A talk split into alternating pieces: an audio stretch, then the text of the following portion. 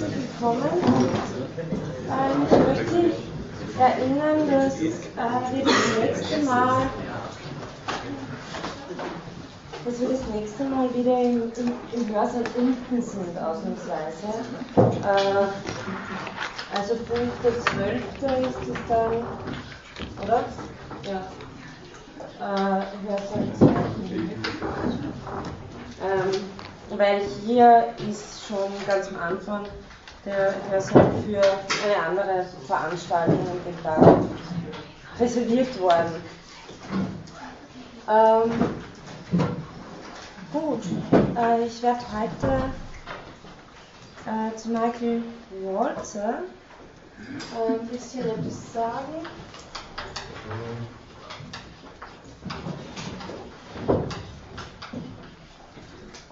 Ähm, bekannter Vertreter der kommunitaristischen Position. Äh, ich beziehe mich äh, dabei zum einen Teil auf Menke, der das sehr äh, konkret in die Menschenrechtsproblematik übersetzt hat und auf der anderen Seite eben auf äh, Walt's Buch Lokale Kritik, globale Standards auf Englisch heißt es Thick and Thin, Moral Arguments at Home and Abroad.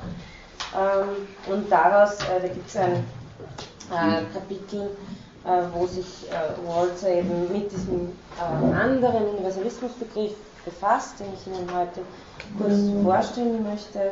Ähm, das heißt zwei Arten von Universalismus. Ein Kapitel in diesem Buch. Ähm, Menke und Pollmann äh, schreiben in der Philosophie der Menschenrechte, äh, dass die Versuche gegenwärtiger Philosophen, Universalitätsgarantie durch Theorien des Vertrags, äh, wie wir das letzte Mal zum Beispiel Höfe gehabt haben, oder Theorien der Vernunft, äh, dass sich die Universalitätsgarantie durch solche Theorien zurückzugewinnen, als wenig überzeugend erwiesen hat. Ähm, Sie meinen, egal ob in der Theorie äh, mit der Natur, mit Interessen, mit der Vernunft argumentiert wird, Interessen hatten wir das letzte Mal bei letztendlich liegt, die Verteidigung, liegt der Verteidigung der Menschenrechte eine gewisse Praxis äh, zugrunde, nämlich die Anerkennung jedes Einzelnen. Und dann äh, meinen Sie aber anders, als man behaupten könnte, dass äh, Natur und Vernunft äh, im Menschen äh, dieselben sind, äh, unterscheiden sich äh, die Praktiken von Menschen doch ganz eindeutig. Also Menschen unterscheiden sich in ihren Praktiken, das bedeutet, äh, die menschliche Praxis ist grundlegend plural. Das bedeutet, wenn äh, man mit einem Universalismus der Menschenrechte argumentieren möchte und gleichzeitig sieht, dass diese Begründungen seien sie über transzendentale Interessen oder sonstiges geführt, äh, nicht befriedigend sind, dann kann man sich äh, oder soll, muss man sich fragen, wie die Universalität der Menschenrechte äh, neu oder anders zu denken wäre, wenn man eben von einer grundsätzlich pluralen Praxis ausgeht, die äh, letztendlich äh, als Anerkennung jedes einzelnen äh, Menschenrechts zugrunde liegt. Ähm, Menke und Tollmann sagen dann auch, äh, weil sie das ganze, in dem ganzen Buch äh, läuft ein bisschen so diese Faden auf der einen Seite äh, totalitäre Gegner der Menschenrechte, also Ablehnung äh, der Menschenrechte überhaupt, äh, aus dem Grund, dass man sagt, naja, na, wieso soll es Rechte geben, kann anders aussehen, vor allem diese Gruppen, äh, die haben einfach keine Rechte, sind einfach unter Menschen, Punkt aus, ja, gehören vernichtet.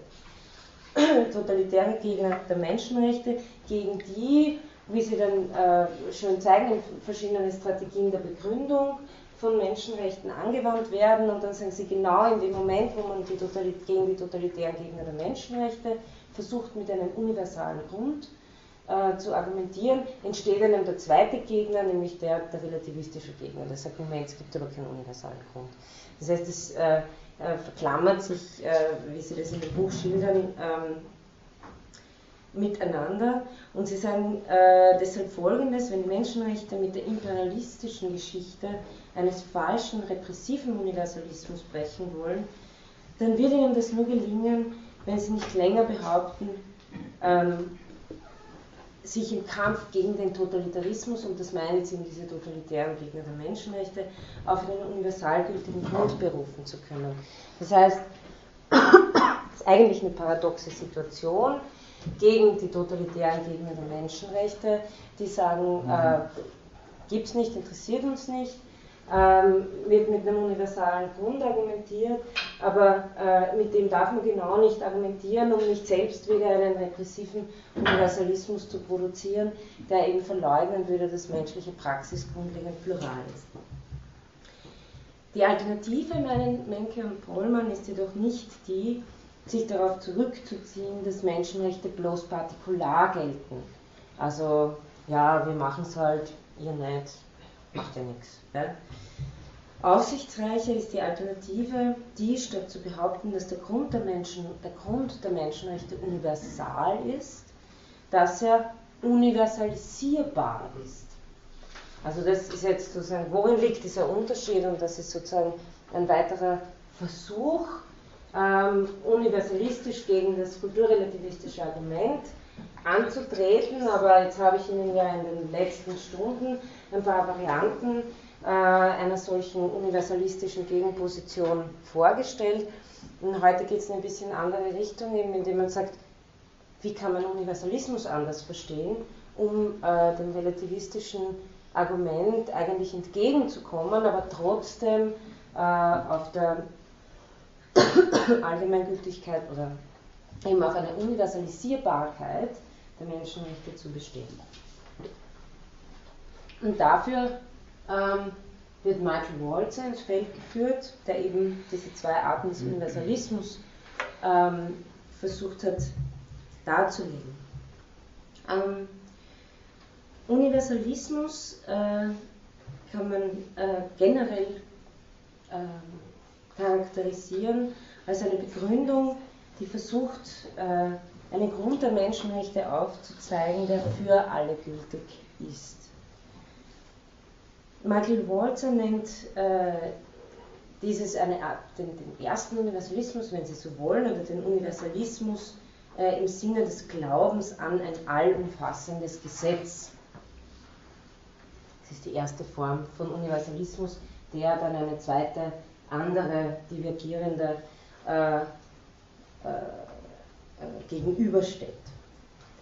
Ähm, Menke Pohlmann bringen das nicht, aber in, in seinem Buch selber äh, entwickelt Walzer diese zwei Universalismen, indem er eine Geschichte erzählt, entwickelt die aus dem äh, am Beispiel des jüdischen Glaubens und sagt, hier gibt es diese zwei Formen des Universalismus, nur die zweite ist verdeckt und die muss man erst heben.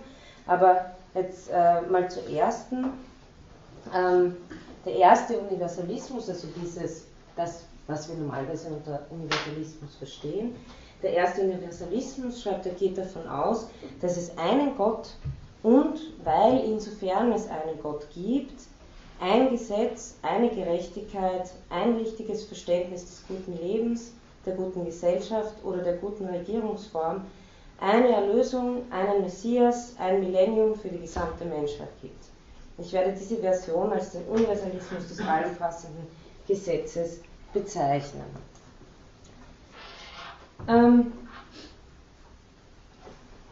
ein Gesetz, kann man sagen, ist allumfassend bzw. universal gültig, ähm, insofern es für alle gilt, das heißt, weil es von allen aus demselben Grund akzeptiert wird. Ähm, Walter verbindet das auch, er erzählt, also er schreibt es sehr, sehr zugänglich, er verbindet das äh, mit einem gewissen Stolz, also dass man sagen kann, naja, das eine Volk ist halt schon weiter, die haben es halt schon verstanden, was die wirkliche Wahrheit ist und die anderen kommen vielleicht äh, noch drauf.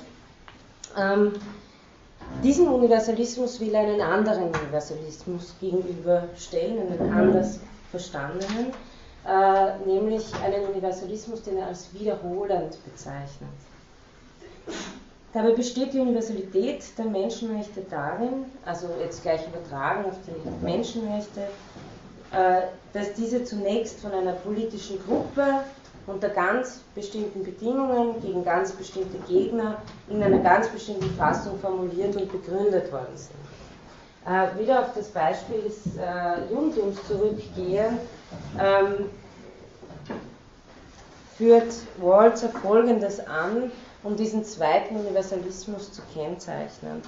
Ähm, er zitierte ein Fragment des Propheten Amos, der Gott fragen lässt. Ich zitiere, seid ihr mir nicht genauso viel wert, also Gott spricht zu den Israeliten, wie die Äthiopier, die Kinder Israels? Habe ich nicht Israel aus dem Lande Ägypten herausgeführt, doch auch die Philister aus Kaftor und die Aramäer aus Kir? Das heißt, was Walzer hier interpretiert, ist, dass es hier nicht eine Befreiung gibt, sondern dass es mehrere gibt, dass es Plurale gibt. Und dass hier äh, aus diesem Grund sozusagen, er sagt, ähm, Amos Fragen wollen den Stolz der Israeliten tadeln. Sie sind nicht das einzige auserwählte oder das einzige befreite Volk. Der Gott Israels sorgt auch für andere Nationen. Vermutlich, also ich breche das Zitat jetzt äh, da nochmal ab. Also das heißt, es gibt nicht nur eine Art der Befreiung, sondern es gibt plurale Arten der Befreiung. Und äh, in diesem Sinne nennt Walzer dieses zweite, dieses zweite Verständnis von Universalismus wiederholend. Ähm, diese Form, also jetzt nochmal, wiederhole es nochmal in Bezug darauf, was das für die Menschenrechte bedeutet, scheint klar zu sein. Ne? Die Universalität der Menschenrechte ist eine, die natürlich an einem bestimmten Ort zu einer bestimmten Zeit sich äh, in, in Europa entstanden ist, aber man kann sehr wohl sagen, dass diese Universalität eben genau darin besteht, dass von einer polit bestimmten politischen Gruppe unter ganz bestimmten Bedingungen gegen ganz bestimmte Gegner eine ganz bestimmte Fassung von Menschenrechten formuliert und begründet worden ist. Diese Formulierung und Begründung von Menschenrechten kann dann von anderen politischen Gruppen unter ihren Bedingungen, unter ihren Auseinandersetzungen, in ihren spezifischen Fassungen erneut geleistet und damit wiederholt werden. Es gibt keine Wiederholung ohne Verschiebung, sagt Waltz. Also wer Derrida kennt, wird an die Iterabilität denken. Das heißt, jede Wiederholung äh, ergibt nicht genau dasselbe, sondern ergibt immer zumindest eine minimale Verschiebung, zumindest die, dass es äh, wiederholt wird. Deshalb gibt es zu Walzer oder Menke und Pollmann in Interpretation dieses Gedankens von Walzer, der zwei Universalismen, deshalb gibt es auch die Idee der Menschenrechte niemals in einer neutralen Formulierung, die gleichsam als allumfassendes Gesetz, im Sinne des ersten Universalismus für alle verstanden werden könnte. Das Modell eines wiederholenden Universalismus, deswegen heißt es ja Universalismus. Walzer sagt auch, ist ja als Kommentarist bekannt, er sagt, es ist schon leid, diese ewigen Debatten, ähm, äh, Kommunitarismus, Liberalismus, Universalismus, Relativismus und so weiter. Ich versuche mich jetzt dadurch äh, ein neues Gespräch zu beginnen, indem ich äh, mich den Gegnern sozusagen annähere und eben versuche, Universalismus äh, neu zu verstehen. Das Modell eines wiederholenden Universalismus gibt den Anspruch darauf nicht preis, und das ist ein wichtiger Punkt, dass die Menschenrechte richtig sind. Also den Anspruch einer, einer Moral, zum Beispiel auch ein gutes Leben zu führen. Dieser Anspruch wird nicht preisgegeben. Dieser Anspruch auf Richtigkeit ist in diesem Fall aber mit der Einsicht verbunden, dass es eben keine Aussicht auf ein allumfassendes Gesetz gibt. Walzer will daher statt auf Universalität eher auf Exemplarizität hinaus. Also statt überall ein gleiches Gesetz soll je eine bestimmte Konzeption der Menschenrechte ein Exempel, ein Beispiel dafür sein, wie die Idee der Menschenrechte verstanden und verwirklicht werden soll. Also Exemplarizität äh, und wiederholender Universalismus.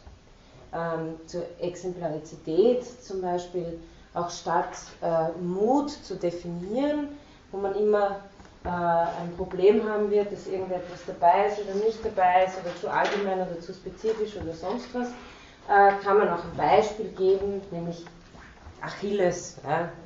Ähm, also als Exempel dafür, äh, das fällt mir gerade ein, dass äh, Arendt verwendet, dass zum Beispiel auch so stark mit Exemplarizität äh, äh, arbeitet. Das heißt, anstatt eine Begriffsdefinition zu geben, kann man ein Exempel geben und das ist aber auf der anderen Seite ist klar, ist nie die einzige Möglichkeit dessen, Mut zu verkörpern. Mut kann auch, äh, kann auch die Geschwister Scholl ein Exempel dazu. Ja. Das erinnert aber sehr stark an, diese, an den platonischen Dialog, wo diese Begriffe wie Schönheit, Gerechtigkeit so etwa von Sokrates diskutiert werden und das Einzige, was die Gesprächspartner leisten, ist, dass sie Beispiele bringen und genau das verworfen wird als eine Erkenntnismöglichkeit, was dieser Begriff dann beinhaltet, also sehr exakte konträre Position dazu. Ja, von einem platonischen Standpunkt her absolut. Genau. Ähm, dagegen, sozusagen, also bei Kant finden Sie es zum Beispiel in der Kritik der Urteilskraft, ähm, wo er das stark macht. Ähm, es, wär, es ist ein Gegenkonzept. Dazu zu sagen, man kann etwas nur begreifen dadurch, dass man eine fixfertige, äh, saubere Begriffsdefinition hat, ist Exemplarizität oder eine Geschichte über etwas zu erzählen. Also Walter zum Beispiel auch Kommunitarismus arbeiten relativ stark auch damit, dass uns Geschichten darüber, was es heißt, ein gutes Leben zu führen, eigentlich mit mehr Wissen darüber ausstattet, was es heißt, ein gutes Leben zu führen in dieser Gesellschaft, als wenn wir eine Begriffsliste bekommen. Genau. Ja, ist eine, eine, eine klassische Gegenposition zu einer Sicht, die sich rein auf Wesensdefinition stützt. Ähm, also wie jedes gute Beispiel kann auch jede Konzeption der Menschenrechte die Idee der Menschenrechte nur in einer je besonderen Weise verwirklichen.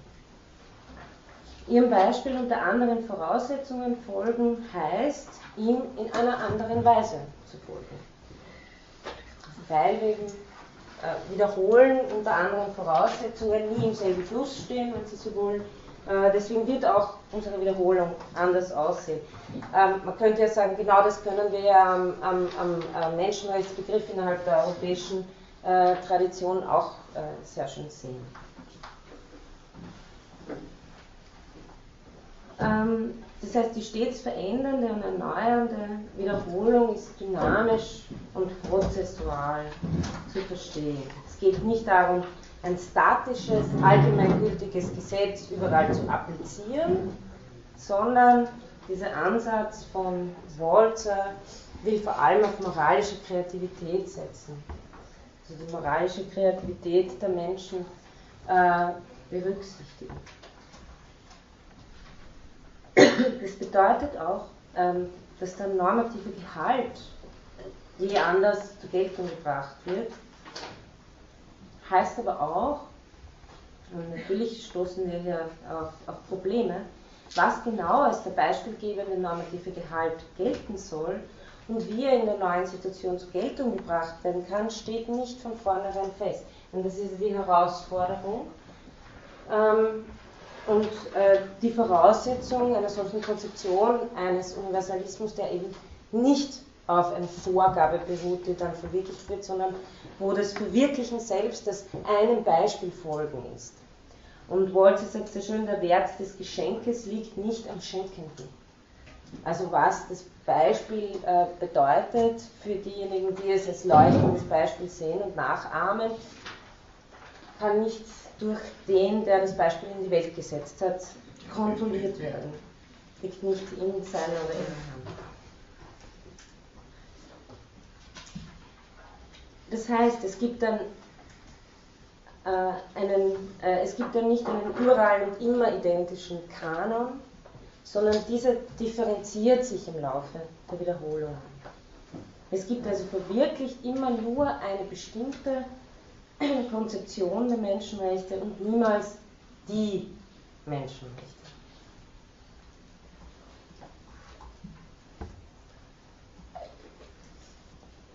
Sie sehen ähm, sicher auch schon, worin das größte, größte Problem dieser sonst sehr äh, umsichtigen und eben die moralische Kreativität von Menschen berücksichtigende Konzeption liegt.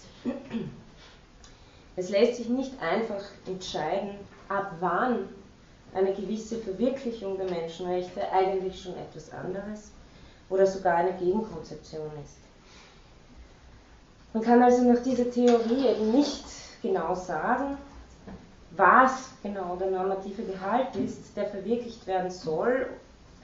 Und das ist das größere Problem, ab wann eine bestimmte Verwirklichung diesem ideellen normativen Gehalt widerstreiten würde. Also, dass man nicht genau sagen kann, was der normative Gehalt jetzt ist, dass der definieren kann, ist noch weniger das Problem, als äh, dass man auch nicht sagen kann, Moment, aber hier wurde jetzt die Grenze überschritten. Ähm, Walter hat hier auf der einen Seite einen Einwand, äh, der, der irgendwie einleuchtend ist. Ähm, er sagt, naja, aber ich meine, was wirklich Unrecht ist, das erkennen wir ja sehr leicht. Ähm, er sagt, da wir, äh, da wir wissen, was es heißt, also hier geht es ähm, nicht um Menschenrechte, sondern es geht hier äh, darum, was es heißt, Sorge ähm, für Kinder äh, auszudrücken, Sorge für Kinder zu tragen sie auch je anders aussehen kann, was jedes Elternpaar oder jede Erziehende, jede Erziehende äh, anders zum Ausdruck bringt. Sagt, da wir wissen, was es heißt, Rücksicht und Sorge zum Ausdruck zu bringen, sind wir auch in der Lage, Fälle zu erkennen, in denen überhaupt keine echte Rücksicht und Sorge vorliegt, sondern Misshandlung oder Vernachlässigung oder keine gleiche Rücksicht, wohl aber Vetternwirtschaft und Diskriminierung. Ähnliches gilt für Staaten und Beamte. Situationen zu identifizieren, in denen entgegen allen Erklärungen die geforderte moralische Anstrengung nicht wirklich unternommen wird, fällt nicht besonders schwer. Ähm, da hat er natürlich äh, einen Punkt, ähm, das muss man lassen. Ähm, man könnte aber auch einwenden, so wie jedes Volk seine eigene Befreiung hat, hat auch jedes Volk seine eigenen Formen der Unterdrückung und genau dagegen sollen Menschenrechte ja eigentlich äh, ein Mittel sein. Also äh, es, statt Universalität haben wir halt eben hier jetzt eine je eigene Verkörperung und es wird nicht einfach zu argumentieren sein, wann eine Verkörperung noch die der Menschenrechte ist und wann nicht. Der Vorteil mit dem Anfangsbeispiel, deswegen habe ich es genannt, ähm, Mecklenburg bringen das nicht und für die Menschenrechte ist im Grunde auch egal, aber äh, der Vorteil mit dem Anfangsbeispiel des Judentums, das er bringt, ist, dass es halt immer Gott ist und Gott macht halt nichts falsch. Er wird halt, wenn, wenn er das eine Volk so befreit und das andere so befreit, dann wird es, wird, der wird schon recht haben, ja? das wird schon passen. Ähm, diese, diese Sicherheit haben wir, ähm, diese Sicherheit fehlt uns natürlich ähm, im, äh, in diesem wiederholenden äh, Universalismus der Menschenrechte.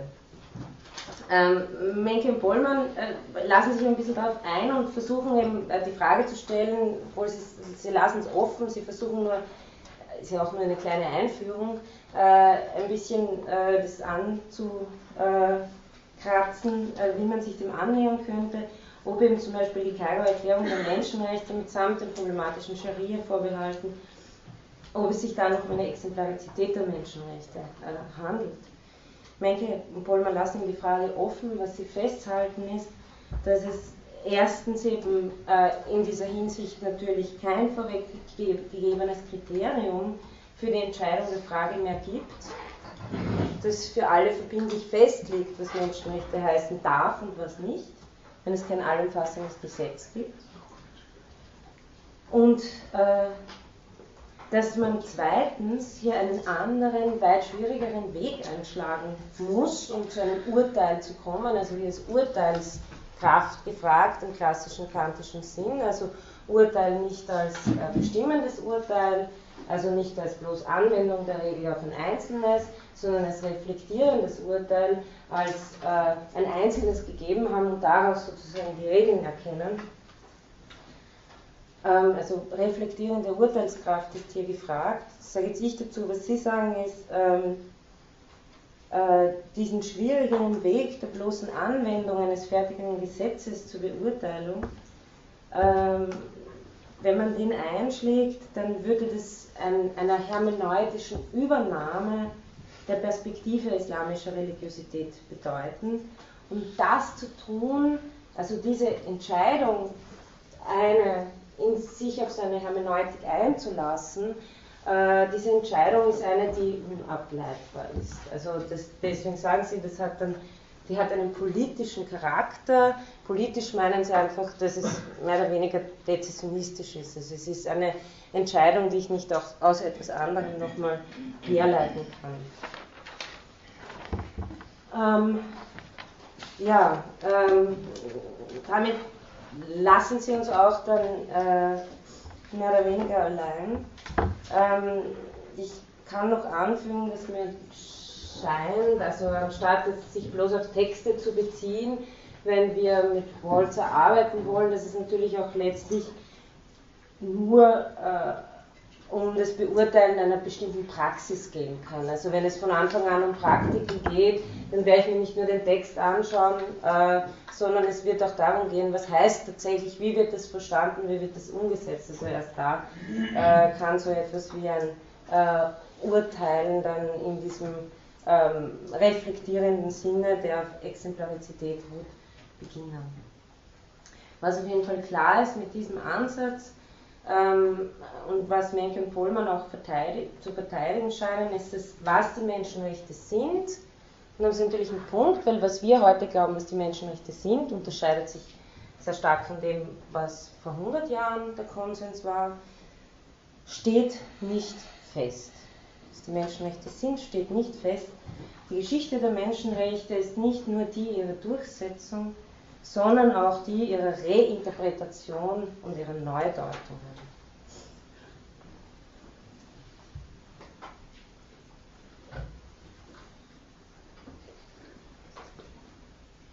Okay, das wäre soweit zu Walzer. Wollen Sie da kurz diskutieren?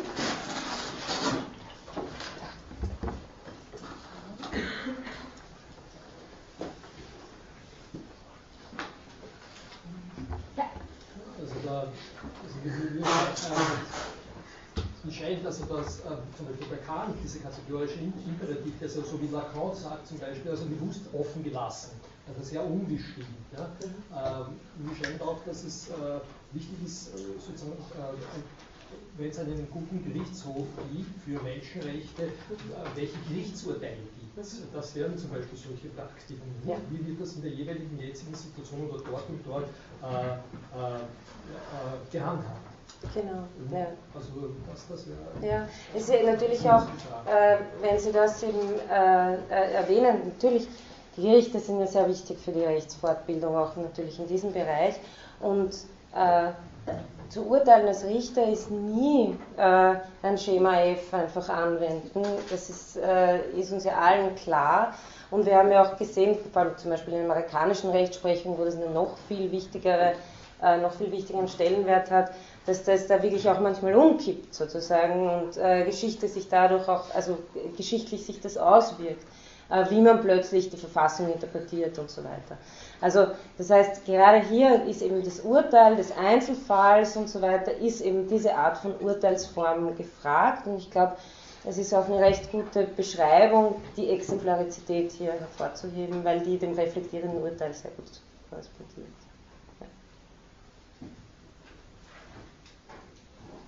Ja, dann äh, gehe ich weiter, komme ganz kurz auf Martin Nussbaum zu sprechen, wirklich nur ganz kurz. Verstehen Sie das eher als einen Übergang äh, zu Spivak,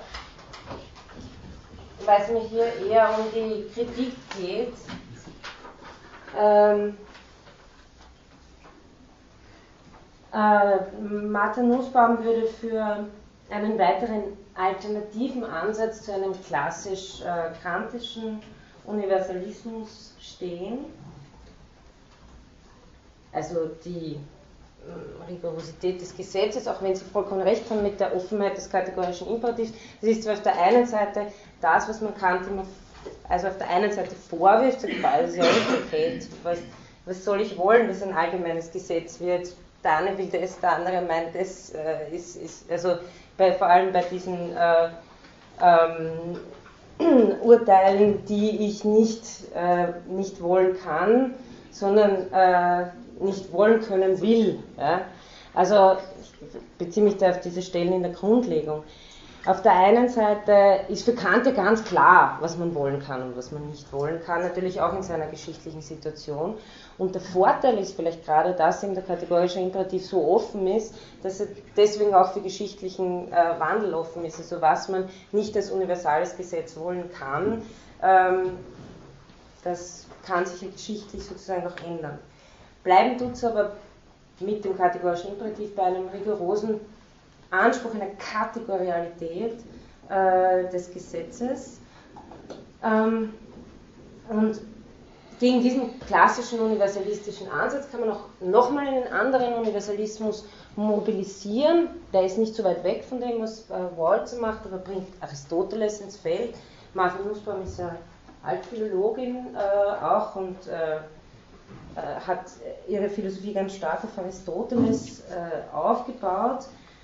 Ähm, man könnte so sagen, sie, sie geht äh, von einem äh, Common Sense äh, Wesensbegriff aus und äh, fragt sich, was bedeutet es, dass es trotz aller Verschiedenheiten und kulturellen Differenzen, trotz dem Eindruck offensichtlicher Verschiedenheit, doch eine Gewissheit gibt, mit der wir in vielen Fällen, wenn wir Menschenrechte einfordern, vom Leiden der Menschen sprechen und so weiter, dass die Menschenrechte beenden wollen. Und das sagt sie relativ provokativ gegen alle anti-essentialistischen Argumente.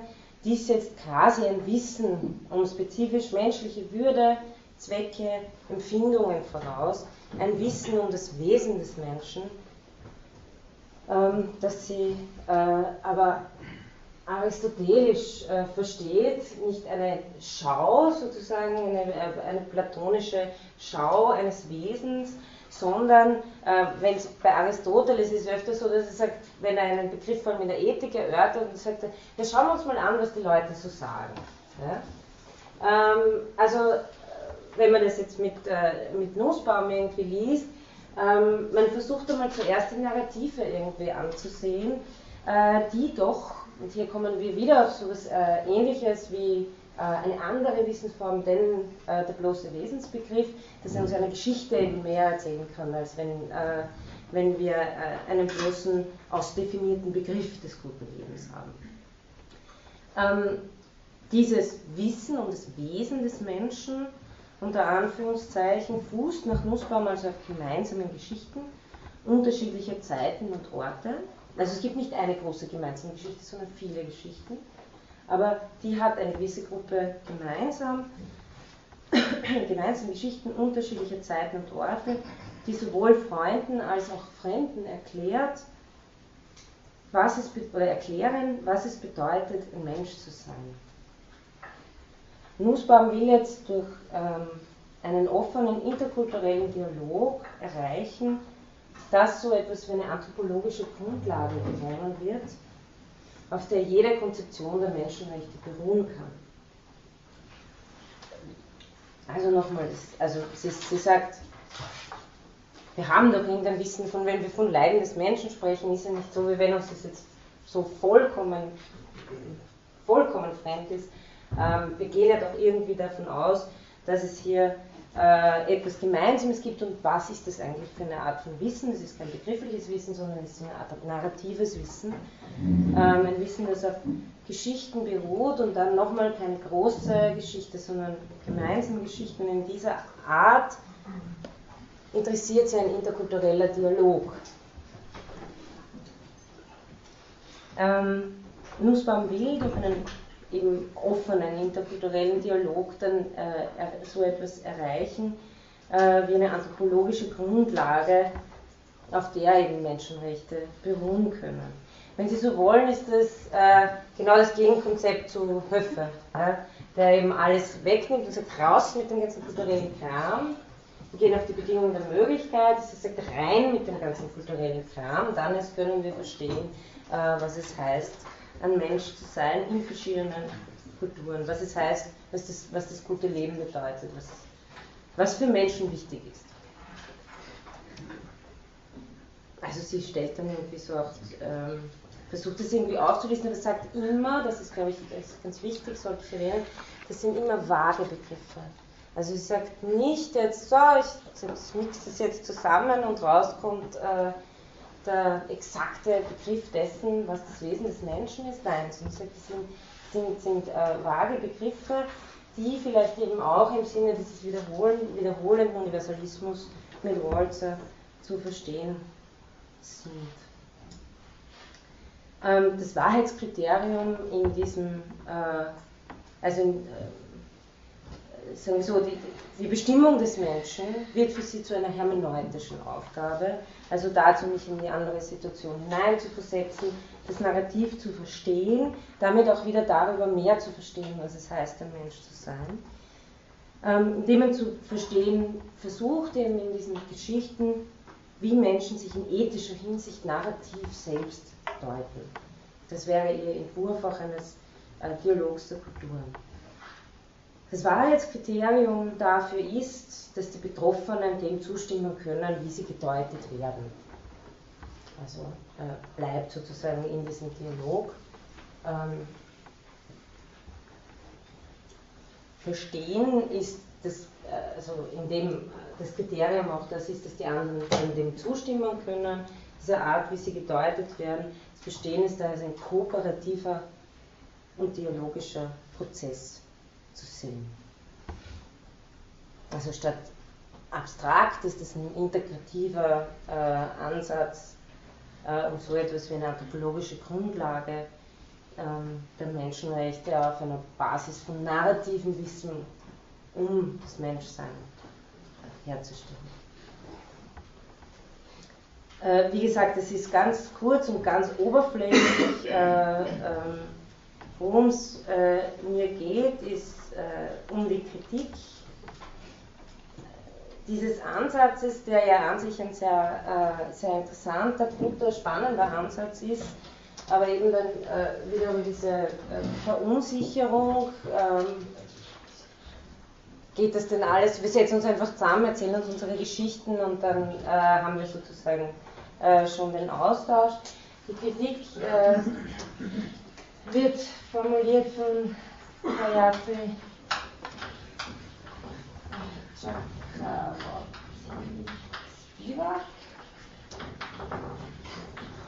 Also das ist sozusagen ihr Vorname, das ist äh, ihr Name, bevor sie geheiratet hat.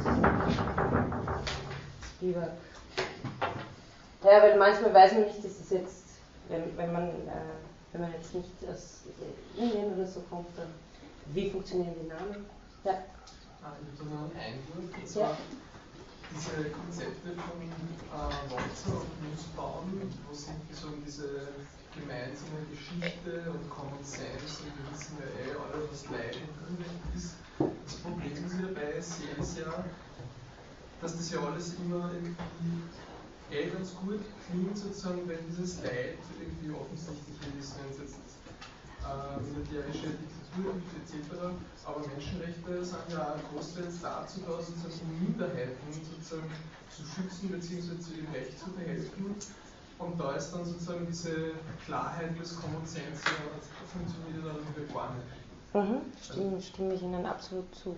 Ähm, eben ich glaube auch, dass immer die, diese Betrachtungsweise zu wenig drauf schaut, also schaut drauf, was ist sozusagen homogen in Gesellschaften, aber nicht, wo, wo kracht es innerhalb dieser äh, homogenen Gruppen. Und deswegen habe ich vorher auch gemeint, so wie jedes Volk sozusagen seine Geschichte der Befreiung hat, seine eigene hat auch jedes seine eigene der Unterdrückung und der, äh, äh, der Diskriminierung. Äh, und genau das scheint mir auch ein bisschen zu kurz zu kommen, vor allem bei Wolz in dem Ansatz. Also da ähm, hat man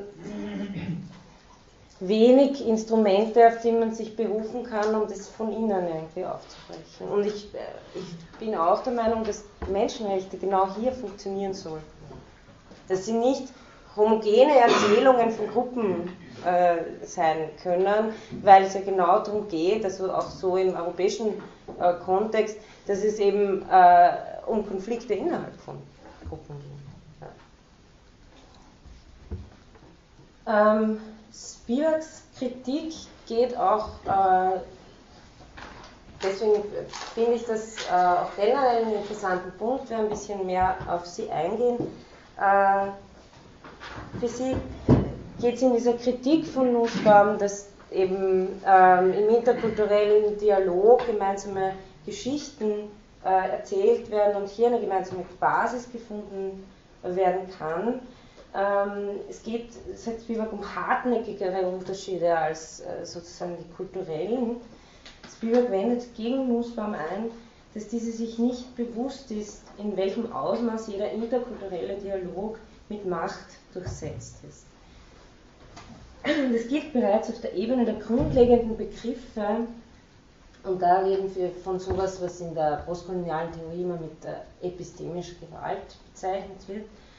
Also es geht auf der Ebene der grundlegenden Begriffe wie Handlungsfähigkeit oder Subjektivität, in deren Licht nach Spivak sich Nussbaum den interkulturellen Dialog zurechtlegt, auf der Suche nach dem, was das äh, Wesen des Menschen ist, eben um Begriffe, die nicht interkulturell ausverhandelt worden sind. Also dass sich den Menschen auf Capabilities hin, ist dieser Capability-Ansatz, ähm, auf Handlungsfähigkeit, auf Subjektivität hin, äh, die Narrative äh, deute, ist etwas, äh, das eben selber schon eine, eine gewisse Überformung äh, eines Diskurses ist. Denn diese Begriffe, ist klar, führen eine Tradition mit sich, die selbst kulturell geprägt ist. Dadurch kommen, und da kommen wir jetzt ein bisschen in dieses Problem der, des Postkolonialismus hinein, ähm, diese Begriffe führen eine Tradition mit sich, die ähm, ähm, dadurch kommen automatisch mehr Erzählungen der lokalen Eliten zu Wort, beziehungsweise finden Anschluss ähm, Erzählungen von lokalen Eliten, die ihre Ausbildung in kolonial geprägten Institutionen erfahren haben. Nur deren Erzählungen haben eine Chance, gehört zu werden. Ein interkultureller Dialog beruht nach Spivak also stets auf postkolonialen Machtvoraussetzungen, die ihn einschränken und sein Ergebnis verzehren. Und das muss man mitbedenken.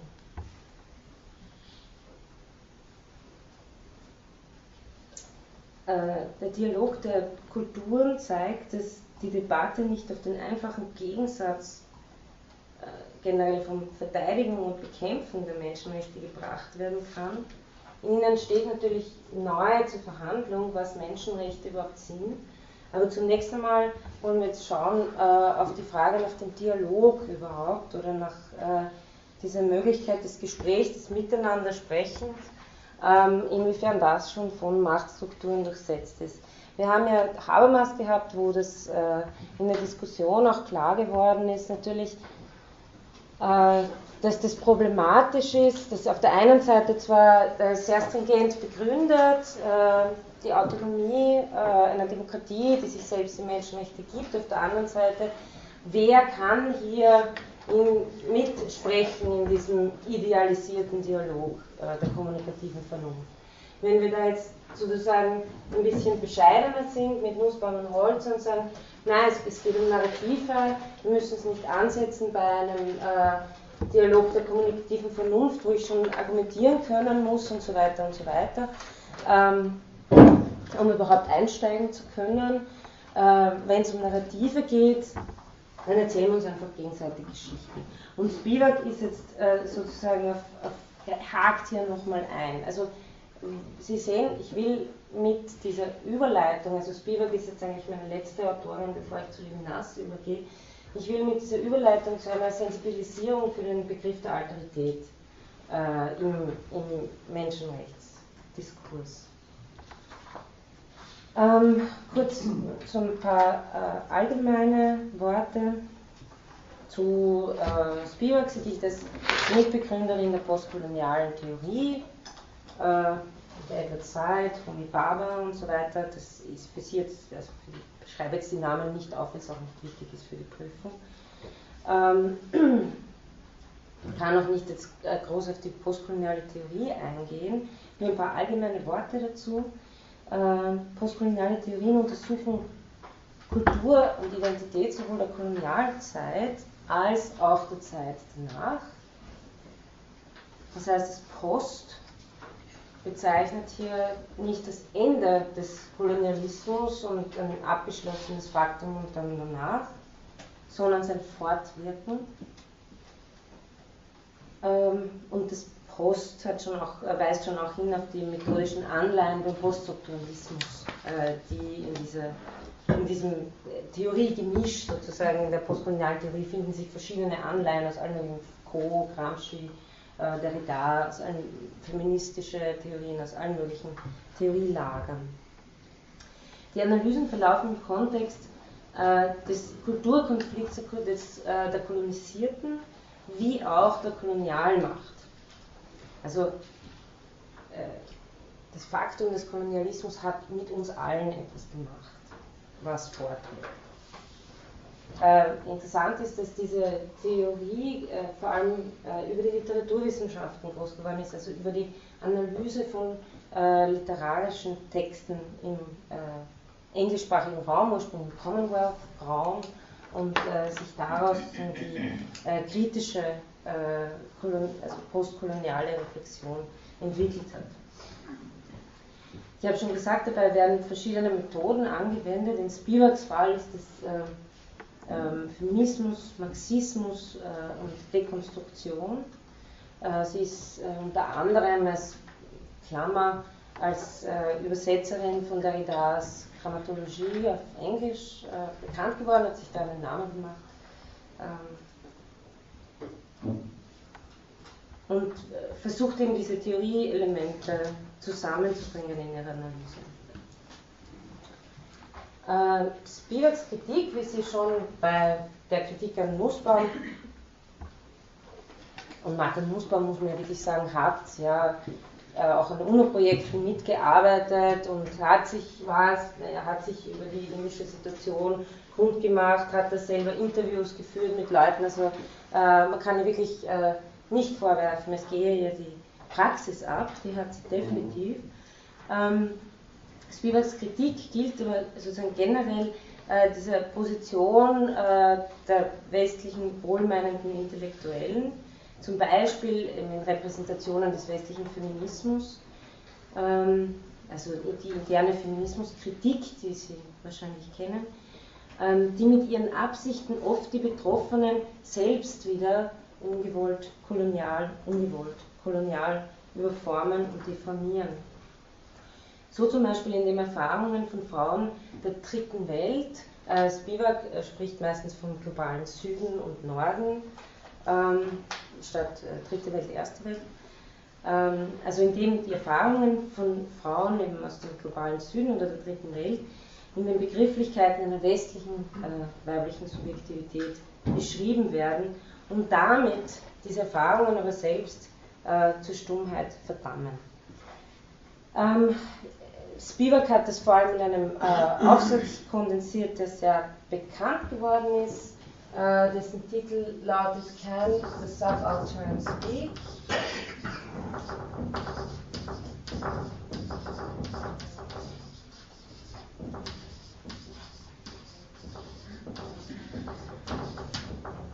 Deutsch ist das, glaube ich, äh, ähm, bei und Kant erschienen und ich glaube auch mit dem englischen Titel.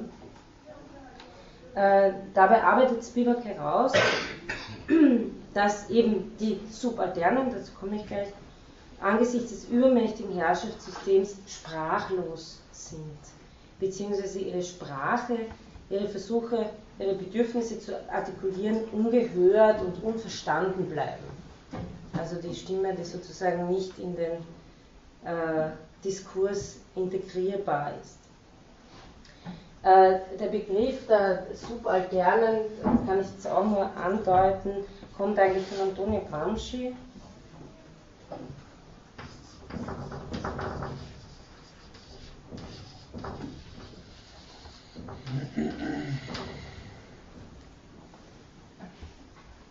Mitbegründer der italienischen kommunistischen Partei. Äh, bei ihm äh, bedeutet Subaltern äh, keiner hegemonialen Klasse anzugehören. Ähm, er meint damit tatsächlich auch, also nicht die organisierte Arbeiterbevölkerung, sondern die politisch unorganisierte, eher Landbevölkerung, die über kein allgemeines Klassenbewusstsein äh, verfügt, also marxistisch formuliert. Ähm, bei Spivak, so äh, definiert sie meistens, wenn sie es in einem Satz sagen muss, äh, ist, ist, die Subalterne oder die Subalternen, ähm, die von jeglicher sozialer Mobilität abgeschnittenen.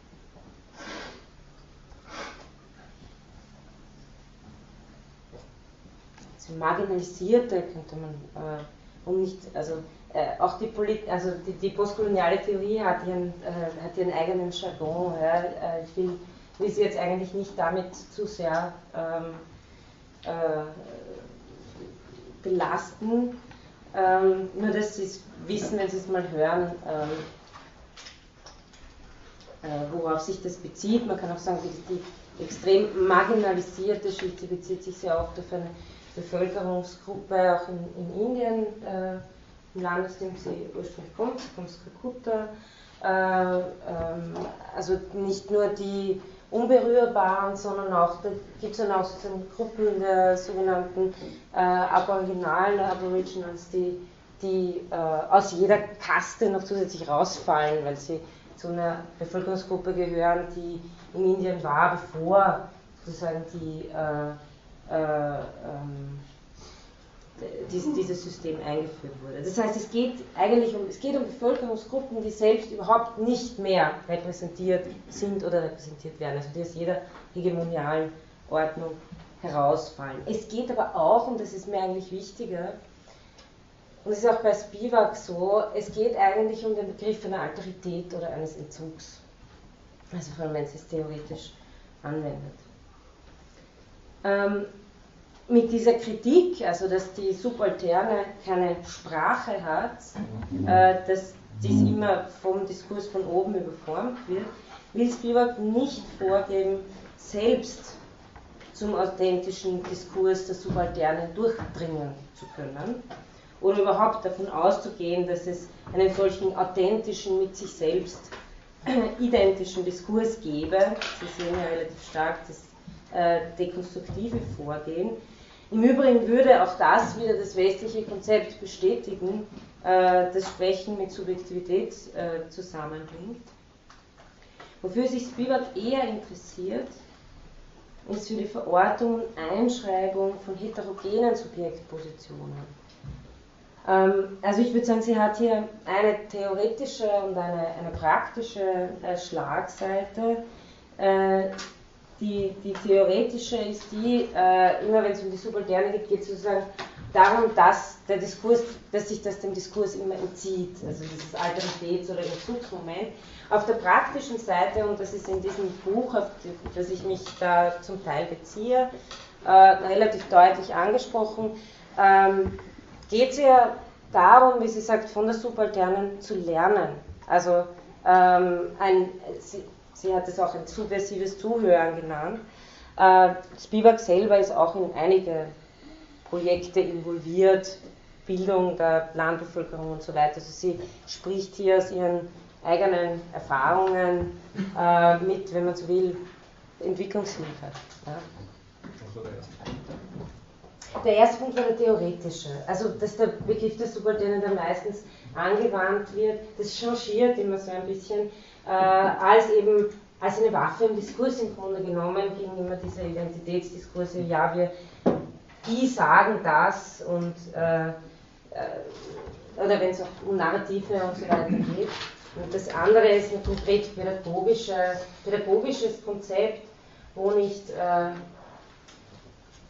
die, äh, sei es jetzt die westlichen oder auch die in den jeweiligen kolonisierten Ländern äh, gut gestellten zu den Armen kommen und ihnen sagen, was, was richtig ist, sondern umgekehrt von ihnen äh, zu lernen.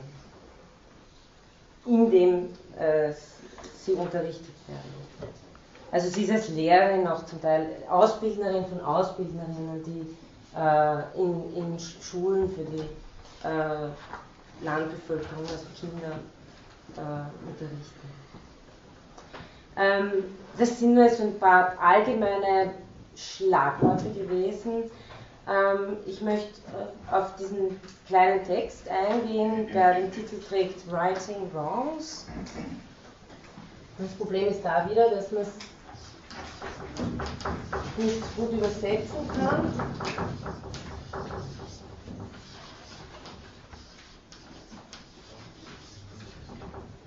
Also right und wrong ähm, funktioniert ja im, im, Englischen ganz gut auch als das, das Recht, äh, falsches Rechten, Richten. Ähm, also auf, auf Deutsch wurde übersetzt Unrecht richten, was sicher äh, konkreter passt.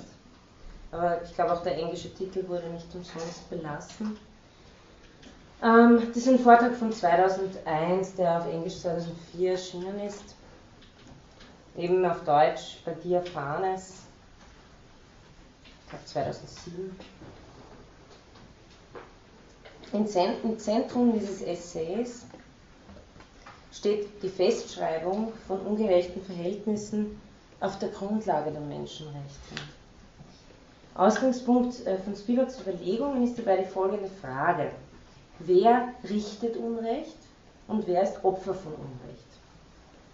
Das heißt, wer tritt als Anwalt der Menschenrechte auf und wer ist Empfänger der Menschenrechte? Also wer richtet Unrecht, wer ist Opfer von Unrecht? Das heißt, es erfolgt hier eine Kritik des, des imperialistischen Charakters der Menschenrechtspolitik, nicht über den Inhalt der Menschenrechte oder ihre Formulierung, sondern auf der Ebene ihrer Vermittlung. Es herrscht hier äh, nach Spivak eine Asymmetrie und das ist, das ist für mich jetzt wichtig, eine Asymmetrie, die weniger kulturell als sozial ist, beziehungsweise eng mit, das, äh, mit der postkolonialen Situation zusammenhängt. Also sie versucht ein bisschen wegzubringen auch von dieser äh, von diesem äh, Reden über kulturelle Differenz. Ich sage nicht, dass es unwichtig ist, aber äh, dass es da äh, noch ganz andere äh, Probleme gibt, die über das Reden über kulturelle Differenz eigentlich eher zugedeckt werden.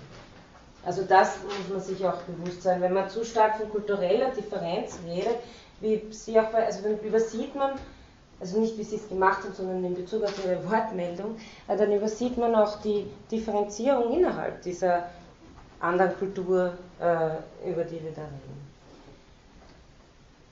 Oder mit, mit der wir reden.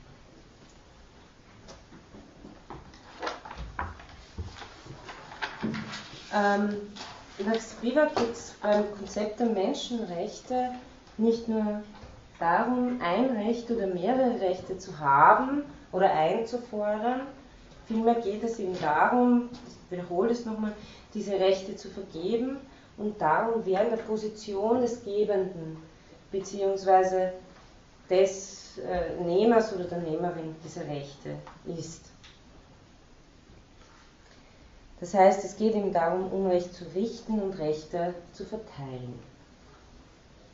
Äh, Spivak nennt dies recht hart eine Art von Sozialdarwinismus. Die Stärkeren müssen die Bürde auf sich nehmen, das Unrecht der Schwächeren zu richten. Ähm, damit spielt sie auf ein Gedicht an, das den Titel trägt The White Man's Burden. Äh, und von, das von Rudyard äh, Kipling ist, den Sie wahrscheinlich kennen.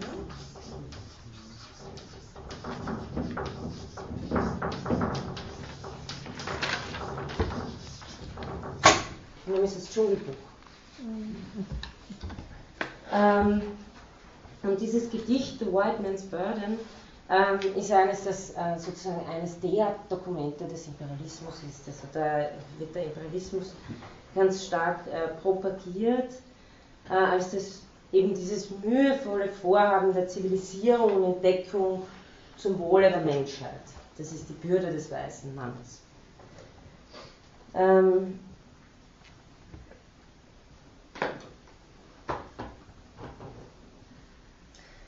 Spivak will aber, äh, da versucht sie eben differenziert zu sein, Spivak will jetzt keine Kritik am Eurozentrismus der Menschenrechte verfolgen, sondern ein anderes Problem, eben das äh, postkoloniale Problem. Vor allem geht es bei ihr nicht darum, dass zwei monolithische Blöcke, der Norden äh, und der Süden, einander gegenüberstehen. Die Auswirkung des Imperialismus und der globalen Verflechtungen bildet ein viel komplexeres Bild. Bevor ich darauf eingehe, äh, noch äh, ein Einwurf von ihr. Sie sagt, es wäre unaufrichtig, die Menschenrechte als eurozentristisch zu bezeichnen. Warum? Sie nennt zwei Gründe. Der erste ist äh, folgender. Sie sagt, weil die einheimischen Menschenrechtlerinnen im globalen Süden im Großen und Ganzen Nachkommen äh, der sogenannten kolonialen Subjekte sind, wie sie das nennt, und also dieser Generation, die durch den Kolonialismus formiert, erzo also erzogen worden ist, und die sich aber häufig kulturell gegen den Eurozentrismus positioniert haben. Heutige Vertreterinnen von Menschenrechten oder Verfechterinnen von Menschenrechten in diesen Ländern sind sehr oft Nachkommen äh, von äh, diesen ähm, Leuten, die eigentlich anti-eurozentristisch äh, argumentiert haben. Also man kann es nicht so ohne weiteres äh, in, diese, äh, in dieses Fahrwasser stellen. Der zweite Punkt für sie ist, weil die Angehörigen ähm, ja, wieder so ein eher Jargon der neuen Diaspora, das ist die Bezeichnung äh, der globalen Arbeitsmigration. Ähm, vom Süden in den Norden hauptsächlich weil die Angehörigen der neuen Diaspora eine wichtige Rolle in der Menschenrechtsfrage spielen, also Migrantinnen und Migranten, und dort, wohin sie auswandern, eben gerade nicht für Eurozentrismus stehen, sondern für Diversity, wie es meint. Oder eben gerade für die Störung des Eurozentrismus. Ähm, ein weiterer Punkt ist auch, ähm, soweit ich das jetzt kenne, äh, dass äh, die Vertreterinnen der postkolonialen Theorie immer ähm, also ein, ein, schwieriges Verhältnis zur Aufklärung haben, aber dass es nicht heißen soll, die Aufklärung in Bausch und Bogen zu bewerfen. Ähm, es versteht sich sozusagen als ein sehr komplexer Zickzackkurs zwischen Relektüre auf der einen Seite und auf der anderen Seite dem Aufzeigen der epistemischen Gewalt, die gleichsam die Mitgift des Imperialismus war. Das heißt, das Aufgeben der Aufklärung, denen ist natürlich klar, und sie wir, wir, wir argumentieren ja auch also mit diesen Theorien, es ist zum Teil ähm, das eines der besten Dinge, die Europa hervorgebracht hat, aber auf der anderen Seite von der kolonialen Perspektive gesehen her äh, auch eines der gewaltsamsten äh, Dinge, die Europa hervorgebracht hat. Und äh, sehr oft wird es mit dieser paradoxen Formulierung wiedergegeben, dass ein Aufgeben der klassischen Aufklärung notwendig, aber unmöglich sei. Also man muss auf der einen Seite festhalten daran, auf der anderen Seite äh, darf man sich nicht ersparen, diese Aufklärung auch im äh, Lichte der imperialistischen und kolonialen Gewalt zu sehen. Spivak äh, versteht den Zugang zur europäischen Aufklärung durch Kolonialismus als, äh, wie sie sagt, eine, eine Befähigung, aber auch als eine Verletzung. Ähm, sie verwendet den englischen Ausdruck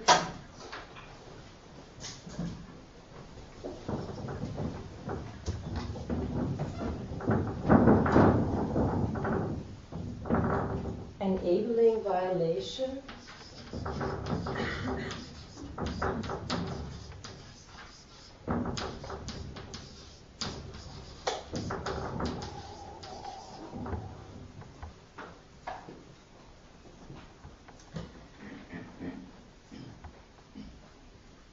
Also eine befähigende Verletzung. Der Kolonisationsprozess ist natürlich dabei durchgehend als negativ aufzufassen. Allerdings sei dieser gleichwohl äh, mit der Eröffnung neuer Möglichkeiten einhergegangen. Die äh, Subjekte der postkolonialen Situation sieht sie oder sich selbst verwendet sie oft die Metapher, ähm, diesen Zustand wie das, das Kind einer Vergewaltigung. Das heißt nicht, dass man dieses Kind nicht lieben könne oder dass daraus äh, so nichts wird, aber diese, diese äh, Gewalt ist etwas, was konstitutiv ist für das, äh, wie man auch äh, das, was gut ist, äh, an der Aufklärung verstehen muss. Genauso wie die Aufklärung bezeichnet Spivak auch die Idee der Menschenrechte als eben eine befähigende Verletzung, enabling violation. Das Richten von Unrecht lässt sich also nicht so leicht verwerfen. Also es geht, das wäre ja auch äh, ein bisschen äh, ja, äh, sehr schwierig zu sagen, na, also das ist, das ist einfach schlecht, was die Ärzte ohne Grenzen machen oder sowas. Ja? Das sagt sie nicht. Also es geht nicht darum, das pauschal zu verurteilen, sondern es geht hier darum, auf etwas aufmerksam zu machen, was in diesem ganzen guten Willen, Unrecht zu richten, ähm, sich als Struktur fortsetzt. Ähm, ich komme auf, äh, auf das, was ich vorher kurz angesprochen habe, als die komplex, komplexere Situation des Kolonialismus, die eben nicht einfach da die kolonisierten Länder, dort äh, die Kolonisierer, ähm, diese, diese Dichotomie als solche nicht so leicht zulässt. Ähm, Nochmal äh, wird dieser Begriff der Enabling Violation verwendet, um, und das ist ein wichtiger Punkt in dieser Theorie, die Produktion des kolonialen Subjekts zu beschreiben. Da gehe ich jetzt ein bisschen drauf ein.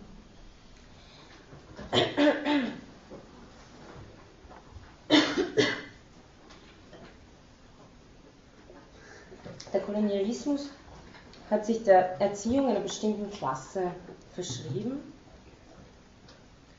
Ähm,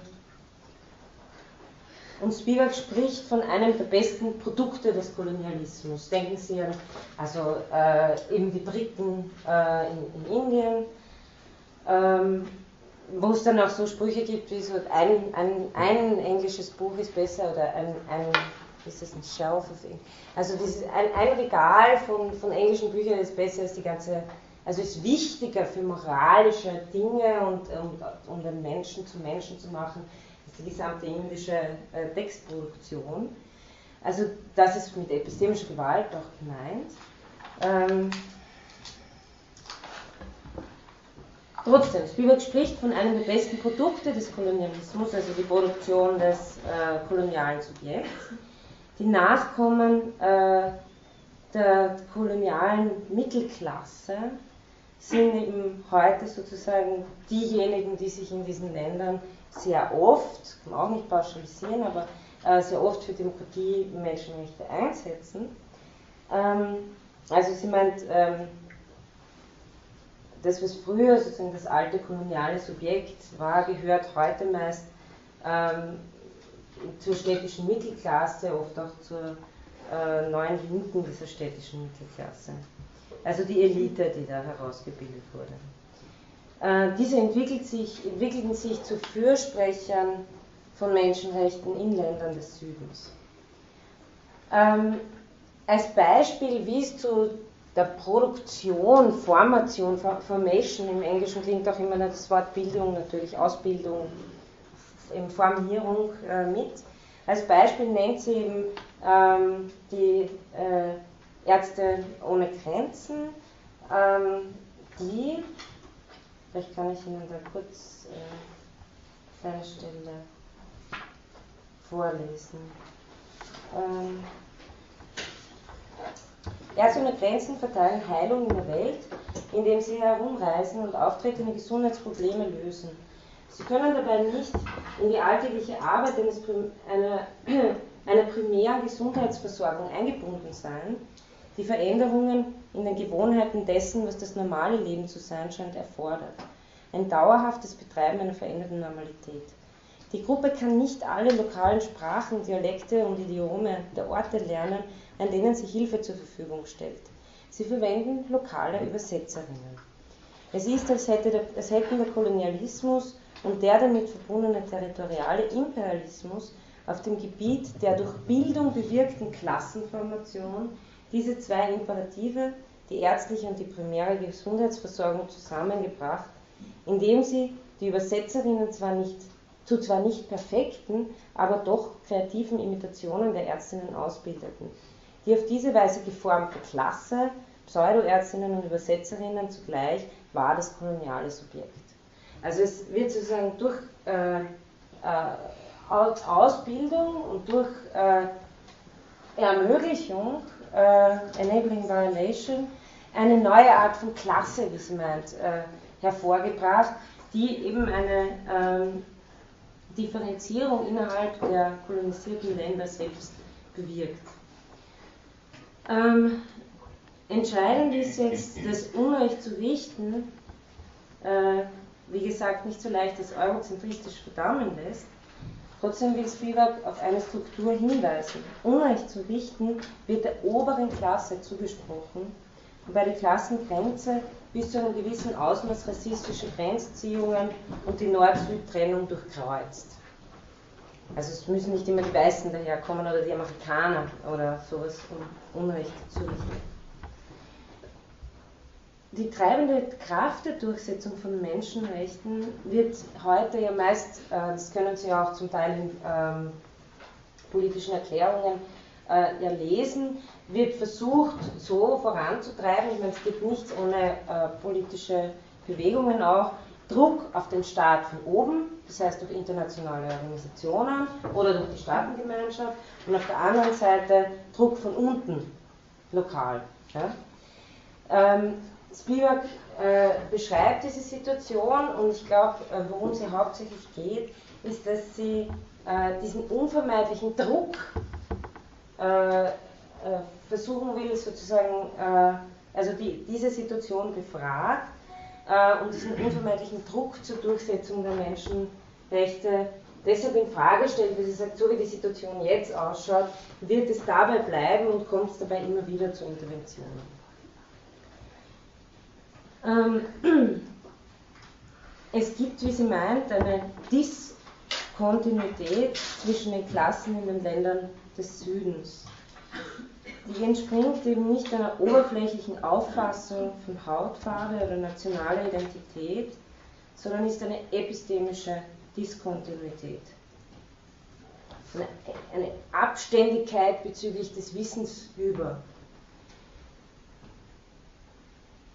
Die Denkweise, wie sie, das schildert sie in ein paar Beispielen ganz schön, die Denkweise der Klasse der postkolonialen Subjekte, obwohl von der Sicht des Nordens aus als äh, unten bezeichnet und im Süden lokalisiert, steht der Denkweise der lokalen Landbevölkerung unterhalb der NGO-Ebene oft unendlich weit entfernt gegenüber. Also hier gibt es eine, ähm, eben eine, eine faktische Diskontinuität. Ähm, ich will Ihnen da auch wieder ein Beispiel geben, was meint. Ich sage zum Beispiel, die Fähigkeit, ein Projekt so zu präsentieren, dass es Unterstützung aus dem Norden erhält oder ein Problem so aufzufassen und so verständlich und überzeugend zu formulieren, dass es dem Norden zusagt, ist selbst ein Beweis für eine gewisse epistemische Diskontinuität im Vergleich zu schlecht ausgebildeten Landbevölkerung. Diese Diskontinuität, also kann es eigentlich dabei belassen. Ne? Also äh, es geht einfach nur darum, dass man weiß, wie, wie kriegt man sozusagen die Gelder, was ist überhaupt ein Projekt und äh, ähm, da, das wird ja nicht, also das wird ja von lokalen äh, Organisationen gemacht. Also hier geht es hauptsächlich um diese äh, lokalen Organisationen im im, im, NGO-Bereich. Sie will nicht sagen, das sind sozusagen die bösen Länder des Nordens, die sich einmischen, sondern sie will auf die ähm, Diskontinuität innerhalb dieser Gesellschaften ausmachen. Was ihr entscheidender Punkt ist, ist, dass diese Situation die Frage stabilisiert, wer Unrecht richtet und wer, wem ständig Unrecht widerfährt. Also es trägt sozusagen nicht zu einer äh, Auflösung dieses Verhältnisses bei, sondern es stabilisiert im Gegenteil äh, dieses Verhältnis dessen, wer hier die Rechte empfängt und wer hier die Rechte gibt. Ähm, deshalb kritisiert Spivak auch solche globale Menschenrechtsaktivitäten, wo die Diskussion von Grundlagen nicht weitergeht als bis zu einem undurchdachten Begriff von kultureller Differenz. Also kleines Fazit zu diesem Kritikpunkt. Dass lokale Menschenrechtsaktivisten größtenteils, größtenteils Nachkommen der sogenannten kolonialen Subjekte sind und somit aus der Elite heraus agieren, kreiert unweigerlich ein neues postkoloniales Klassenproblem. Ähm, was auch ein Punkt ist, dass sie sagt, äh, die sogenannten Subalternen, also die, die durch die koloniale Subjektformation durchgefallen sind, äh, für die hat sich auch in der postkolonialen Ordnung meistens nicht sehr viel geändert. Also auch nach, wenn, nachdem sozusagen einige, also die Staaten ihre Selbstbestimmung erreicht haben, im Fall Indiens ja sogar eine Demokratie äh, sind, äh, hat sich trotzdem, wenn man sagt, die, die Ungerechtigkeiten für diese äh, Gruppierung, deswegen sagt sie mit äh, ermüdender Wiederholung, ist es sind sozusagen auch diese Gruppen immer, die denen Unrecht widerfährt. Auch das, das wird stabilisiert. Ähm, also es hat sozusagen die postkoloniale Situation keine Verbesserungen gebracht und ich glaube, das ist einer ihrer wesentlichen Punkte. Die lokalen Eliten treten an die Subalternen mit folgender paradoxer Formulierung heran. Es ist eure Pflicht, Rechte einzufordern. Damit werden diese weiter als die Hilfs- und Bevormundungsbedürftigen festgeschrieben.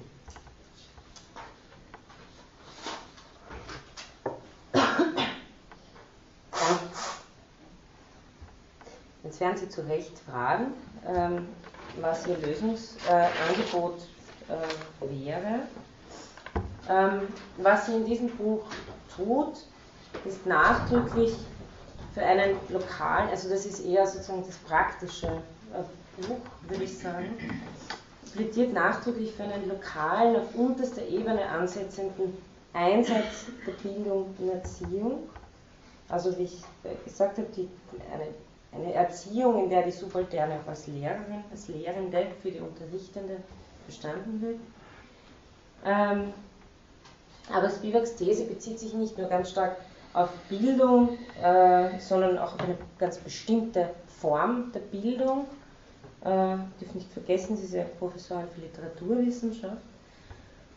Ähm, sie meint, dass solange Bildung, Formation, als Bewusstseinsbildung über die Norm der Menschenrechte verstanden wird und als zitiere sie und ich glaube, sie zitiert hier aus, da hat sie nämlich relativ scharfe Kritik formuliert, ähm, an, an, einer, äh, an einem UNO-Text äh, zur, zur, zur, Durchsetzung von Frauenrechten, wo eben die Rede ist von Alphabetisierung zum Zwecke eines besseren Zugangs zu Medien.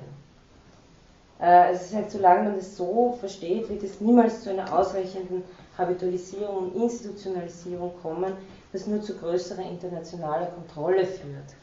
Also es kommt, sie sagt, der Skandal ist nicht, äh, dass ähm, das Auswendiglernen, also sie, sie meint in diesen Schulen, äh, die sie selbst aus eigener Erfahrung kennt, werden die Texte nicht gelesen als Texte, äh, wie man bei uns zum Beispiel einen Zugang zu literarischen Texten hat, versucht die Texte zu verstehen, sondern sie werden auswendig gelernt.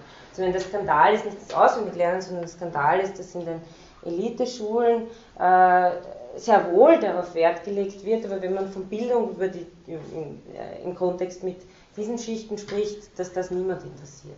Also ihr Anspruch ist sozusagen ähm, höhere Bildung, Aus, Auseinandersetzung mit Humanities, wie sie es nennt, also das haben sie auch nicht übersetzt, äh, in dem Buch, weil es in Englisch noch einen, einen weiteren, weitere Bedeutung hat als bloß Humanwissenschaften. Äh, hier geht es um das Humanum, um die Conditio Humana überhaupt, was über einen wissenschaftlichen Zugang auch hinausgeht. Äh, das äh, ist die Art von Bildung, um die es äh, ihr geht. Ja? Ähm, sie, sie, schreibt, Bildung in, in Humanities strebt nach einer unerzwungenen Neuanordnung von Wünschen. Ähm, man kann hier auch eine Parallele zu Nussbaum sehen, interessanterweise, also bei aller Kritik, weil ja auch Nussbaum geht sozusagen um diese äh, Fähigkeit der, äh, der, literarischen Imagination und so weiter, wie die sie meint, die, die wichtig ist, um nicht nur Kritik zu entwickeln, sondern auch um äh, äh, Ideen dessen zu entwickeln, Konzepte, Geschichten, was, was ein gutes Leben zu führen bedeutet und so weiter. Ähm, und äh, Spivak und Nussbaum setzt sich eben dafür ein, dass es nicht nur Fähigkeiten sein sollten, die die Eliten beherrschen und bei den Nicht-Eliten sind wir froh, wenn sie schreiben und lesen können, sozusagen, ähm, sondern dass gerade diese Fähigkeiten auch äh, entscheidend sind, eben um äh, Menschenrechte im Sinne des Demokratieverständnisses durchzusetzen. Wenn Sie jetzt sagen, sie ist idealistisch, kann ich nur einwenden dagegen, sie macht es auch wirklich praktisch. Also, ähm, also es ist sozusagen in, auch in Ihrem Fall bei Nussbaum nicht bloß, äh, nicht bloße Theorie, sondern es gibt auch den konkreten Versuch von ihr selber, äh, das praktisch also umzusetzen. Ähm, ihre Kritik an der Bildung ist aber auch eine Kritik an der Bildung in den Metropolen. Ähm, sie sagt, es wird unternehmerische Wohltätigkeit unterrichtet. Sie unterrichtet unter anderem auch Professorin an der Columbia University in New York, also sie kennt auch die Metropole. Ähm, also da wird eben unternehmerische Wohltätigkeit unterrichtet, während der Unterricht in den Humanities trivialisiert wird. Das Ergebnis, meint sie, ist bestenfalls ein Kulturrelativismus in Form eines Kulturabsolutismus. Will heißen, mit einem Unterricht auf amerikanische Art wird es schon klappen. Äh, und da spielt sie auf, auf Richard Rorty an. Alle, die voriges Semester in der Vorlesung waren, können sich daran erinnern. Ich zitiere nochmal, sie zitiert sie auch dieses schöne Zitat von Rorty, der eine, eine anti- äh, eine, eine Begründung, der Mensch, Begründung der Menschenrechte, in Anführungszeichen, versucht eben nicht auf einem Vernunftgrund und so weiter beruht, sondern auf Habitualisierung beruht. Und das ist ja eigentlich alles ganz spannend, wenn man Rorty aber dann fragt, naja, hm, wie, wie, wie schaut es denn aus? Dann äh, ist seine Antwort die, wir bräuchten, ich, das ist jetzt ein Zitat von Richard Rorty, ja, wir bräuchten nur Generationen netter, toleranter, wohlhabender, sorgloser Studenten dieser amerikanischen Art in allen Teilen, also er redet davon, dass eigentlich die amerikanische Elite-Universität eigentlich der Ort ist, an dem man wirklich das Gefühl dafür entwickelt, was Menschenrechte sind, so was sie bedeuten. Also was, was, was wollen wir tun? Wir brauchen nur Generationen netter, toleranter, wohlhabender, sorgloser Studenten dieser amerikanischen Art in allen Teilen der Welt heranzubilden, heranzubilden, um die Utopie der Aufklärung zu verwirklichen. Je mehr dieser jungen Leute wir in dieser Art aufziehen können, desto stärker und globaler wird unsere Menschenrechtskultur sein. Also, äh, ja, das, ist, muss man mal bringen, dieses Zitat.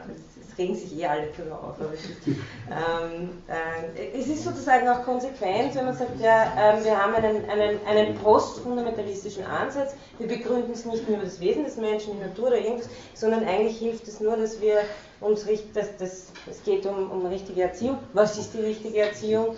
Und da versucht eben Spivak eine andere Antwort darauf zu geben als Worte. Okay. Ähm, ich komme zum Abschluss, damit ich dann das nächste Mal mit Webinars beginnen kann. Äh, Spivak eignet sich, hat sich für mich jetzt auch als eine ähm, Überleitung zu Levinas angeboten, weil dadurch, dass sie mit Derrida arbeitet, der, ähm, ja, der sich ja auch stark auf Levinas bezieht, vor allem was die Ethik, den Autoritätsbegriff betrifft, ähm, das bei ihr auch anklingt. Ähm, Spivak spricht von zwei unergründeten Fragen in den Erklärungen der Menschenrechte, die ihre historische Mobilisierung möglich machen. Das ist ganz interessant. Also sie spricht davon, dass es unergründet, dass es, dass es darum geht, dass diese beiden Fragen nie, äh, dass immer um deren Grund gestritten wird oder der bezweifelt wird oder sonst irgendwas, damit er dann historisch wieder äh, neu beansprucht werden kann. Ähm, diese zwei Fragen sind, wären erstens, was ist der Grund der Rechte für Einzelne? Die ewige Frage nach der Begründung der Menschenrechte. Und die zweite, und da kommen wir immer mehr auf unser Thema mit Levinas, die Annahme, dass es natürlich ist, auf, die, auf den anderen ausgerichtet zu sein, vor jeglichem Willen. Spivak meint, es wäre besser für die Menschenrechte, wenn das Interesse an ihrer Verwirklichung auf der zweiten unbegründeten Frage beruhen würde, als im scheinbaren Vergessen der ersten.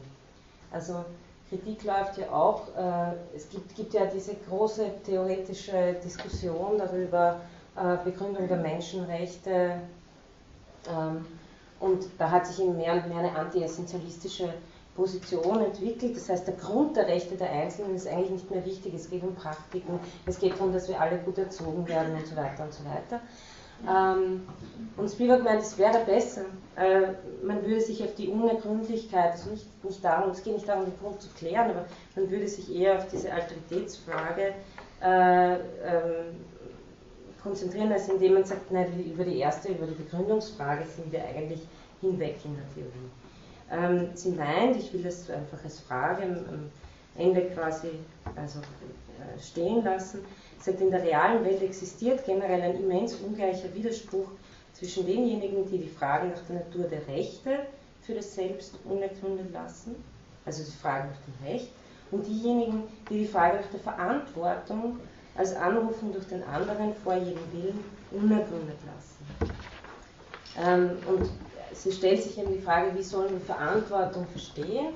Wenn, also diese ganze Argumentation, die sich hier führt, ist natürlich ähm, Righting Wrongs, Unrecht zu richten, tut man natürlich auch, indem man sich verantwort verantwortlich fühlt für andere, indem es einem nicht egal ist, was ähm, so auf der Welt passiert. Äh, allerdings geht es darum, wie verstehe ich Verantwortung. Ähm, ist es ein Verständnis des, der, des, der Pflicht des Stärkeren selbst gegenüber anderen, die weniger Glück haben? Das führt eben, kann auf einen Weg führen, dass aus wohlwollender Bevormundung heraus eben diese Hilfe zur Selbsthilfe angeboten wird und dadurch die vermeintliche Unfähigkeit äh, festgeschrieben wird. Ähm, oder soll man Verantwortung eben als Anruf des anderen verstehen? Äh, die Verantwortung, sagt sie, von der ich spreche, ist also nicht zwangsläufig eine, die aus einem im selbst verankerten Überlegenheitsgefühl stammt, sondern eine, die zuerst einmal vor jeglichem Verstand als der Ruf der anderen vernommen wird. Ähm, soweit. Äh, wenn wir jetzt das nächste Mal mit Levinas beginnen, äh, sage ich Ihnen aber auch noch, dass also dass Spivak da auch ganz klar ist und das muss uns natürlich auch immer klar sein. Ähm, auch sein Alteritätsethik-Diskurs kann natürlich, äh, wie sie sagt, das unten nicht supplementieren. Also dadurch äh, sind wir jetzt auch nicht sozusagen von allen Schwierigkeiten betrieben. Ja. Ich wollte gerne etwas sagen. Ja. Und weil mir das aufgefallen ist, dass äh, das Argument, dass die Gerechtigkeit immer in der Hand der Mächtigen liegt, ja, also das heißt, dass es immer eine politische Frage sein muss. Zum Beispiel gibt es äh, Österreich das Problem, dass äh, geschlagen wurde, ja, eine Ausländerin, äh, geht es auf dem Gericht und sie argumentieren das so, ja, in ihrem Land ist es üblich, dass Frauen nur geschlagen werden und das wird dann eben abgelehnt, ja, dass die sozusagen Asyl bekommt. Ja. Aber das heißt, dass die, die, die, die arbeiten auch mit diesem Hinweisungsprogramm. Das ist aber eher zum Nachteil der. Das ist aber sehr zynisch. Ja, eben, sind auch, das heißt, die, die, das ist eine Machtfrage. Ja, ja. ja. Ist es eine tatsächliche österreichische ja, ja, ja, Also bei, bei Antrag auf Asyl. Ja, also. Ja, ja, gut. Also da würde ich fast mit Michael Walzer sagen, da erkennt man doch eindeutig, dass es Unrecht ist. ja, ja. Ja. Ähm, könnten Sie nochmal vielleicht erklären, was Humanities sind? Uh, Humanities wird, also in, in, in Amerika, in Italien gibt es zum Beispiel, kann man Lettere studieren. Ja? Uh, Humanities sind alle uh, Fächer, die sich, ähm, die bei uns unter Human- und Sozialwissenschaften laufen. Aber Humanities hat noch mehr den Charakter, dass es auch äh, darüber hinausgeht. Ähm, humanistische Bildung, glaube ich, kann man als, bestes, äh, als beste Übersetzung verstehen. Es geht nicht darum, einen bestimmten Fächerkanon. Ich kann nicht sagen, ja, also nur wenn Sie jetzt englische Literatur haben, dann sind Sie in den Humanities gebildet, sondern es geht um die Idee der humanistischen Bildung. Hilft dir das? Ja. Wieso? Naja, weil das. Ähm, na, das möchte ich nicht. Nein, ich meine, es geht, es geht auch da, da darum, ähm, das ist kein festgeschriebener Kanon, dass es natürlich nicht um den Kanon gehen kann, äh, der, von dem wir schon wissen, was eh humanistisch ist. Ja. Also das sollte auch mit Spivak klar sein, dass das, es geht um eine, eine hier ist es geht um eine bestimmte Art, Texte lesen zu können. Ja. Also um dieses Gegenlesen ähm, im Sinne der Dekonstruktion. Ja, aber wenn ich das recht verstehe, dann bedeutet das, dass Sie praktisch eine kulturwissenschaftliche Ausbildung will für, ich weiß nicht, auf der untersten Ebene lokaler Luft. Ja, nicht wissenschaftlich. Ja, aber im Endeffekt läuft humanistische Bildung genau auf das hinaus, oder? Ich meine, vielleicht ist Kulturwissenschaft jetzt das falsche Terminus, weil es ja. unmittelbar verbunden ist Nummer, der Grafik und so weiter. Aber im Endeffekt ist das humanistische Ideal ein ein, ein Mensch, der im Zentrum den Menschen sieht, der als ähm, allumfassender Kult, ja, als, als Kult, Kulturkenner einfach. Also, ja, ich, also ich mir scheint nicht, dass sie das meint. Also es will keine Bildungsbürger aus den Subalternen. Also ich Ja, na, eh, haben sie eh recht. Deswegen ähm, wurde wahrscheinlich auch die Übersetzung Humanities belassen. Ich muss auch sagen, in dem kleinen Büchlein erklärt sie es jetzt auch nicht weiter. Also sie sagt das. Aber es wäre schon wichtig, weil ja, ja. sie klären es nicht und das Hauptteil, ja, ja. dem sie stützen, das sollte vielleicht auch ja. Geht es nicht einfach um den, um den Gegensatz, dass, äh, dass man lesen lernen soll, damit man eben die Chance bekommt, sich mit genau diesen Fragen auseinanderzusetzen, also zum Beispiel über die Lektüre eines was auch immer Buches der jeweiligen Religion, also der, äh, der jeweiligen Region, also einer Literatur, die da vorhanden ist, und nicht lesen zu lernen, damit man dann äh, via Zeitung äh, irgendwie rezipieren kann.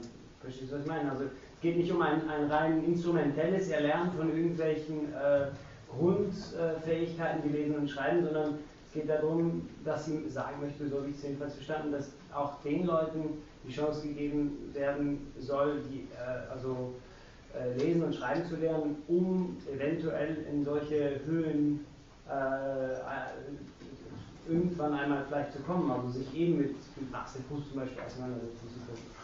Und, und nicht einfach nur diese ganz einfache instrumentelle Einschätzung, ja, ja, lesen und lesen, ja, lesen und schreiben, damit sie dann äh, die Medien verstehen können. Verstehst du, ich meine? Das ist ein Unterschied. Ja, wenn ich richtig verstehe, meint Humanities die Bildung verbunden mit Soft Skills. Zum Beispiel kritisieren, interpretieren, hinterfragen. Ich glaube nicht, dass, dass das mit Soft Skills gemeint ist. Das kommt darauf an, wie du Soft Skills geht. Also ich, ich, ich glaube, ähm, sie will, deswegen glaube ich, lässt sie es auch offen.